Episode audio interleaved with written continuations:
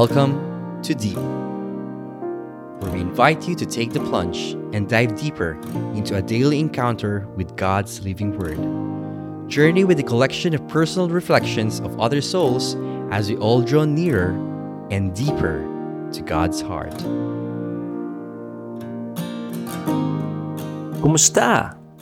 Welcome to Deep's Soul Sunday. I'm Jay Ruga of the Jay Ruga Show podcast. Today, we're reflecting on the Gospel, the Gospel of Luke, chapter six, verses thirty-nine to forty-five. Jesus told his disciples a parable.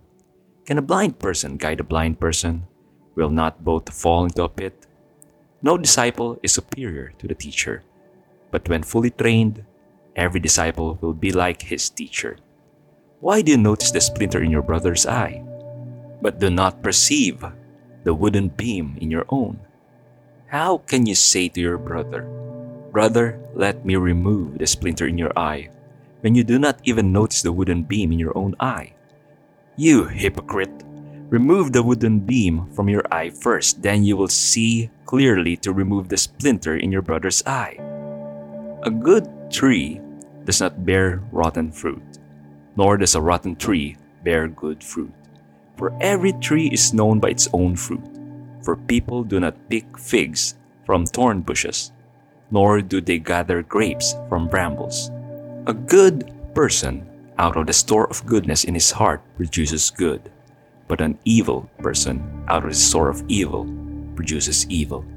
For from the fullness of the heart, the mouth speaks. The Gospel of the Lord. Praise to you, Lord Jesus Christ. Reading the Gospel, it reminded me of my days when I was just reverting to the Catholic faith. For many who don't know me, I was an atheist. I had an eighteen-year journey from atheism to being a practicing Catholic. But somewhere in between, I was, quote-unquote, somehow a Catholic. Let me explain. During those days when I was just convinced that God exists, I didn't instantly revert to the Catholic faith, let alone accept all the moral teachings of the Church. When I say moral teachings, I don't see the problem with same-sex marriage, contraceptives, divorce, and many more. I am from the world. Also, in my personal time, I watch porn. I objectify women. I collect smutty magazines. I contracept. In other words, I'm not a good Christian. During my faith journey, I met many kinds of people. I will never forget being in a discussion with a friend from Ang Dating Daan. He challenged my Catholicism. I wasn't back in the Catholic Church yet. I wasn't convinced yet that the Catholic Church is the church established by Christ. But growing up in a Catholic household and graduating from Catholic schools somehow instinctively made me defend our faith. His questions are very interesting. He challenged the fact that we call our priest Father, when Jesus said in Matthew twenty-three verse nine to call no man Father. He said that we Catholics are wrong on celebrating Good Friday because it's not three days and three nights to Easter. If you literally count the number of days and nights, as the sign of Jonah implies, it would bring us to Wednesday, according to him. That and many more. I was inclined to believe in everything he said, but somehow the Holy Spirit seems to lead me to do some research first. In between searching the internet for pictures of girls in bikinis, I know, I'm sorry, I'm not proud of my past, okay? Sorry, just kidding. Let's move on. So in between that, I read Catholic Answers. They had this forum where you can ask your questions, and apologists there will answer almost in real time. I'm very interested in defending the Catholic faith. I started learning the reasons why we believe what we believe. I continued my friendship with Ang Dating Daan. I'll call him A D D D for short. He found middle ground in most cases. He asked me to read the Bible more, on top of reading internet articles, which I did, one day I made another friend, a Jehovah's Witness friend. Jehovah's Witnesses are very passionate at evangelizing.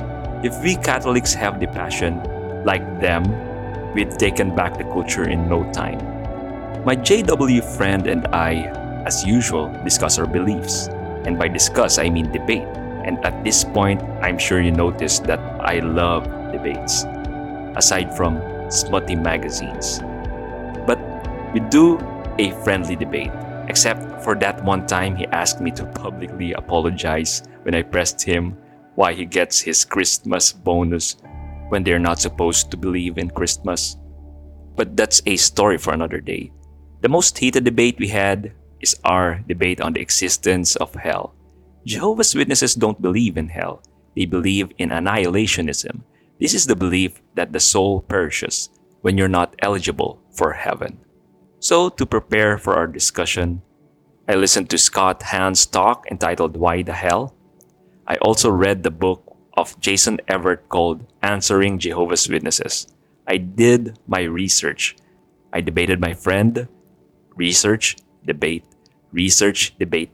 Then sometimes I open a smutty magazine until I realized that I'm defending the existence of hell. I know that intellectually, but I don't seem to live my life as if hell exists. What the heck?